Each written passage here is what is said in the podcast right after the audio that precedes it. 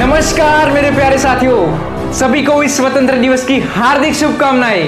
आज मैं आपके साथ एक संवेदनशील पोइट्री शेयर करने वाला हूँ, जो लिखी गई है हमारे देश के एक मशहूर राइटर मनोज मुसी सर के द्वारा। It's super sensitive damn emotional हमारे देश के वीर जवान, एक सिपाही पर लिखी गई है।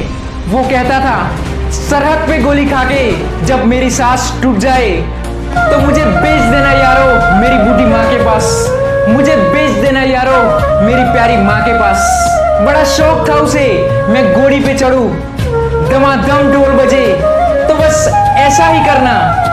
मुझे घोड़ी पे लेके जाना डोल के बजाना और पूरे गाँव में घुमाना। मेरी माँ से कहना, बेटा, दूल्हा बनकर आया है।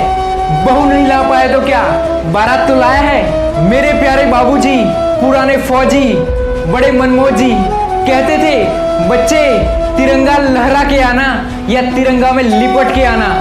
तो उनसे कह देना, उनका वादा रख लिया है। तो उनसे कह देना, उनका वादा रख लिया है।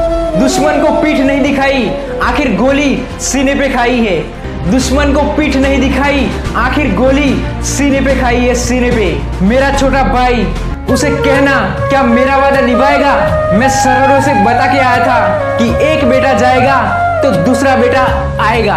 एक बेटा जाएगा तो दूसरा बेटा लौट आएगा। मेरी छोटी बहना, उसे कहना, मुझे याद था उसका तोहफा, लेकिन अजीब इत्तेफाक हो गया। राखी से पहले ही भाई राख हो गया। वो कुएँ के सामने वाले घर, दो घड़ी ज़रूर ठहरना। वही तो रहती थी वो, जिसके साथ जीने मरने का वादा किया था। भारत माता का साथ निभाने में उसका साथ छूट गया। एक वादा निभाने में दूसरा वादा टूट गया। बस एक आखिरी गुंजाइश, आखिरी ख्वाहिश। मेरी मौत का मातम न करना, मेरी ये मौत मैंने खुद से चाही शहादत है। मैं जीता हूँ मरने के लिए, मेरा नाम है सिपाही। मैं जीता हूँ मरने के लिए, मेरा नाम है सिपाही। Thank you so much salute to everybody मैं पर्वत सिंह नामोर।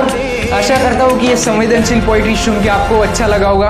आपको भी खुद से इमोशनल हो गए होंगे। साथियों, मैंने ये पहली बार पढ़ी थी तो मेरी आँख में आँसू आ गए थे तो मैंने सोचा, मेरे सभी साथियों के साथ शेयर करता हूँ। उनको भी ये सिलसिले अवसर पर मैं आपको उनको शेयर करवाता हूँ। उनको अच्छा लगेगा तो मैंने आपके साथ यूट्यूब पे शेयर की है।